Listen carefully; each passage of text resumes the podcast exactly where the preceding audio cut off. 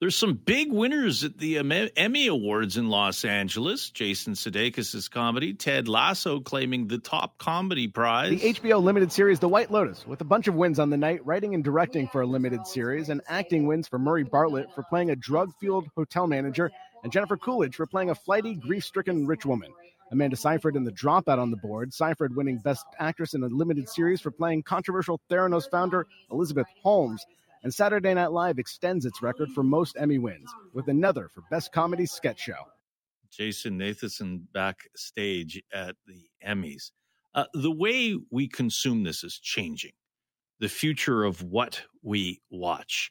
Carmi Levy is one of the best in this country, is a technology analyst and journalist, and joins us this Monday evening. Good evening, Carmi. Great to talk to you again. Great to be with you, Richard. Thanks so much for having me. I understand there's a daughter with a birthday today.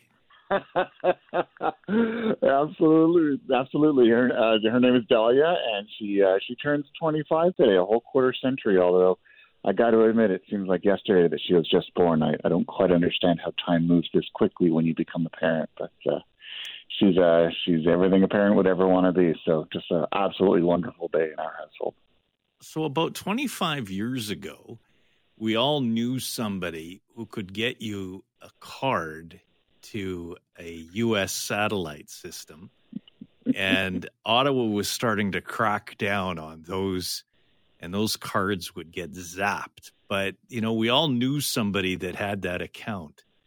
And then here we are 25 years later, and we all know somebody with a streaming service account hey, can I borrow your password? or we have various relatives on this, or we have neighborhoods. Um, so between many of us, we, you know, all have streaming services. We pay for one, others pay for another one, and we share those passwords. And that's how we're getting a lot of this content right now, until, of course, the companies wise up and start cracking down on this. Are we getting near that that that uh, that likelihood? I think we very much are. Netflix uh, earlier this year announced a program where it would actually uh, charge you if you were going to share your password with someone who didn't live at your house. Technology has gotten to the point that they can now tell where you are when you sign in by your IP address, and and so, for example, they know if you if if if four members of the family are in Southern Ontario and the other one is uh, out in BC, something is a little bit off, um, and so they'll give you the opportunity to pay up, uh, or they will uh, they will direct you toward this new service that uh, essentially allows uh, guests to pay for the privilege of accessing the same account. Um, it's it's it's kind of this never end never ending cops and robbers game between uh, you know an industry that is trying to maximize revenue and consumers who. Uh, admittedly, feel that you know, hey, they'd love to get something for free, whether that's legal or not, um, and will do everything in their power to do so. So there will always be piracy in some forms, but streaming, of course, changes the name of the piracy game uh, and uh, if, if if that's what you want to engage in, you're going to have to be a little bit more creative than you might have been in the past. Yeah, and and I think maybe the days are over just simply for Netflix, Amazon, Apple, Google uh, to be trying to get more and more subscribers uh, as inflation dictates. More people are making the choices uh, between streaming services, keeping some, get, getting rid of others mm-hmm. suddenly uh, it's going to be retain what you have and try to squeeze as much as possible out of what you have and policing it.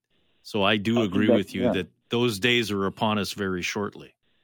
Really, absolutely. I, I, I, I think of it as something of a reckoning. Is that the the uh, the market has become mature? What was once wide open, um, and it was essentially Netflix's game. It was Netflix's world uh, because because they were, of course, the first truly successful uh, digital streaming service out there, and they kind of defined the genre for the longest time. A double-digit growth, and it was kind of like the hottest thing to you know, be a Netflix uh, subscriber. Uh, but of course, once everyone else got in on the game, uh, you know, competition went up. Uh, everyone started spending more. Netflix spending $17 billion this year on content alone. That's up from 11 billion two years ago. Um, and so, you know, all of a sudden you and I have to make these choices. Well, if we want to watch certain shows or certain streaming series, uh, we've got to pick and choose which services we're willing and able to pay for. And of course, as the economy, as the headwinds get stronger, uh, a lot of us are looking at our monthly expenses and saying, do I really need more than one, or do I need three or four uh, uh, streaming services, or can I get away with dropping one or two or more? Um, and you know maybe limiting my choices a little bit uh, and uh, and reining it in. A lot of people subscribe to multiple services because they can, and then they realize I'm paying for it. I'm not really using it. I'm not getting the value out of it. And I think that's, you know, as that growth curve flattens out, Netflix, of course, no longer growing. Their subscriber base actually started to shrink this year. Uh, I think, you know, we're going to see consumers start to sharpen their pencils. We're going to see companies like Netflix start to realize, well, the good days are over. We got to find a better way to stay in the good graces of the people who pay our salaries.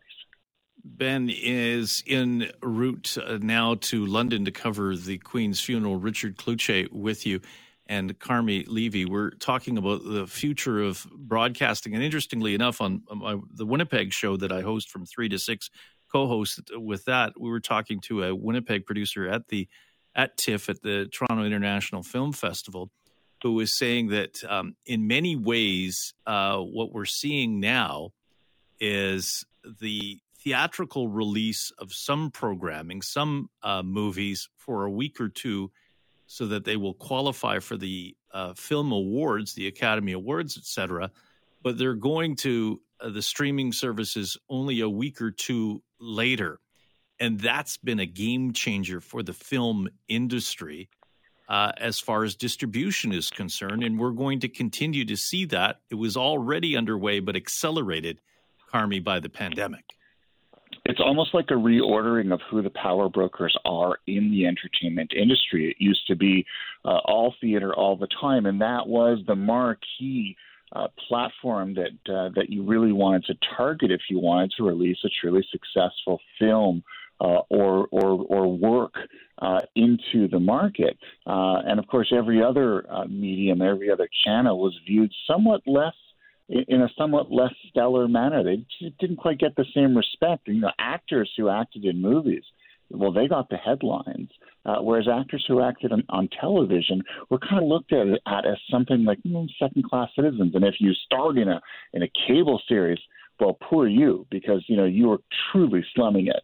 Whereas you know now that has now it's changed. Now I think I think the industry recognizes uh, it you know it isn't about you know which channels garner the most respect. It's about which channels are most efficient at getting the most people to watch and pay for your content. And as it turns out, uh, you know streaming services are a significantly more efficient way of parting you and me and all of our listeners from our money uh, and of getting something distributed. It's no longer no no no one looks down their nose anymore just because something doesn't spend a year in in uh, you, know, uh, being shown in a theater. In fact, you know the concept of straight to video nobody cares anymore because the, what matters is the business model that will return the investment to create that content in the first place, and increasingly that includes streaming. It's not a respect thing anymore, and I think that's probably a good thing forces everyone to be a little bit more creative about saying, "Hey, I've got this really cool work. It's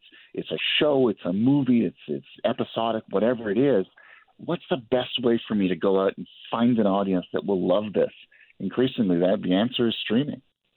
Yeah, the theater will still be where the blockbuster movie premieres. More and more of it um, based on comic book heroes. Um, your mm-hmm. everyday story, you know, will go and continue to go to, to streaming services.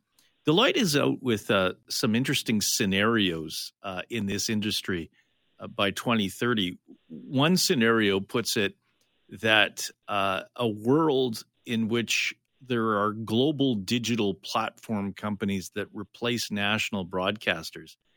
In this country, I don't see that happening because years ago we chose Canadian as long as it's Canadian uh, we want that industry to be about Canada. and uh, we we tend to to tax, uh, and under the current government, we'll continue to to tax the streaming services in legislation that is yet to pass. But that seems to be the Canadian approach. But we seem to be bucking the trend worldwide as we start to see more of these global digital platforms emerge. I think it becomes a lot more difficult to control your national cultural destiny when the walls that once protected that market come tumbling down. And as digital technologies become more sophisticated, as broadband technologies, the networks on which all of that content flows, become faster, have more capacity, become cheaper, more accessible for you and me across more kinds of devices.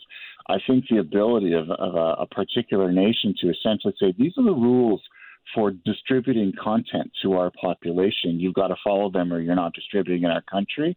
Uh, it's a lot more difficult to, to do that in a digital world than it was in a world where relatively few players dominated the broadcast space. Relatively few players could afford to open up a string or a chain of theaters. Uh, now anyone can be a broadcaster. All you need is, is internet access and a webcam. And so I think you know the, the good news is the CRTC, our national regulator, has recognized that and is you know, starting to become a little bit more, and specifically a little bit. I, I mean, you know, it, you know, it, it's it's like turning the Titanic. It will take time, but they're at least starting to recognize that in the digital age, you have to change your tune if you want to continue to encourage the development of Canadian cultural cultural based content. And so, simply saying these are our Canadian content or CanCon rules uh, and you've got to adhere to them. That worked 30 years ago when broadcast dominated and when theaters dominated. That's not the case today, and we're slowly moving in that direction. Uh, will we get there fast enough? Probably not. Will there be some winners and losers along the way? Absolutely, but I see there's so much activity in the margins where small producers um, recognize that you no longer need millions of dollars in funding in order to find an audience and they're being very creative about using their digital savvy to find that audience and build not only careers for themselves, but entire ecosystems that support an, an entire community. And that to me is really exciting. It means more stories get told, more of us get entertained, and hopefully there's more diversity in what Canadians get to see and consume. Carmi Levy is a technology journalist, broadcaster in his own realm uh, with us. And we're talking about the future of uh, the medium that you're listening to, television, streaming, etc. And Carmi, um, a lot of it is consumed from our phones, our handheld devices, which um, are under constant pressure as far as price is concerned.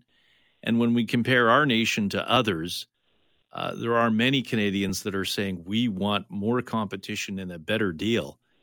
How much of this is going to be driven by the fact that there's a certain segment out there that is saying we want more choice? Well, I think at some point it's going to be inevitable. If Canada wants to compete, we are going to have to have a telecommunications landscape that operates on a level closer to that enjoyed in the U.S., in Europe, in Asia, in countries across the world where it costs them less to move those bits back and forth. Their their data plans are significantly cheaper. They pay less. They get more in return, and the devices that they buy are also uh, better priced because there's more competition between more players for consumer interest and consumer dollars. And so, you know, Canadians have been complaining for years. We have year after year of OECD data that very clearly shows that Canada is well behind the, the global curve when it comes to telecommunications affordability. And because we lead so much of our lives, both personal and professional, on our smartphones and other devices, all of which are fueled by all of this connectivity, um, if we uh, are disadvantaged in terms of what it costs us to use those devices, it means that we're not as competitive with uh, consumers and businesses in other countries it means we are at risk of economically falling behind in the process. And so we're not going to have a choice. It's, you know, the government has not has not moved as quickly as it probably should in the ensuing decades since these technologies were first developed. Um, but they're going to have to if they want Canada to keep up on the global uh, global landscape. And uh, you know, at some point, something's got to give. It's not that a, a, new national players are going to come along tomorrow and set up shop, but certainly you can try different policy directions um, to at least loosen the chains a little bit and improve the competitive landscape somewhat. Uh, you know, baby steps, at least, you know, crawl, walk, then run, but at least start with a crawl. I think Ottawa is very slowly starting to get that message. Yeah, and but again, uh, you can start the revolution, but if there's nowhere else to park that revolution, you're still stuck with what you got. And and oh. I think there's this national resignation to a few things in life, including, you know, that uh, that there's only a handful of players in some industries. That's uh, probably the largest source of frustration. I think this summer during the Rogers outage, I think Canadians got a stark reminder of uh, just how constrained they are. That as frustrated as they may be with a with a you know with a player that is so um, um, you know that is, is is able to suffer this kind of outage uh, that impacts the economy so broadly, takes emergency services down, despite the fact that they promised the government years ago that would never be the case. I think it was an eye opening moment for Canada. And the problem here was a lot of people were then fed up with their carrier, but where else were they going to go? There really wasn't anyone else across the street for them to shift their business over to. Um, and I think it's a structural problem that Canada is going to have to work through. I think it needs to be uh, an election issue. It needs to be a question that should be posed to federal uh, politicians who want your votes. Uh, you know, during, you know, obviously we're not in an election cycle now, but when the time does come, that should be near the top of the lists of list of hot button issues that get Canadians upset uh, and that they want resolved. And if they don't get resolved, or if they don't get the answers that they're looking for, maybe we should be we should be looking to other politicians to represent us. It's gotten that serious. Canadians have been too laissez-faire for too long, and that's why we are where we are. And something's got to give. You can follow him on Twitter at Carmi Levy. C A R M I L E V Y. Always a pleasure, my friend Carmi. Enjoy, and you're too young to have a 25 year old daughter. we started young. That's uh, that's all I can say. so great. Carmi Levy, technology analyst and journalist, joining us this Monday evening.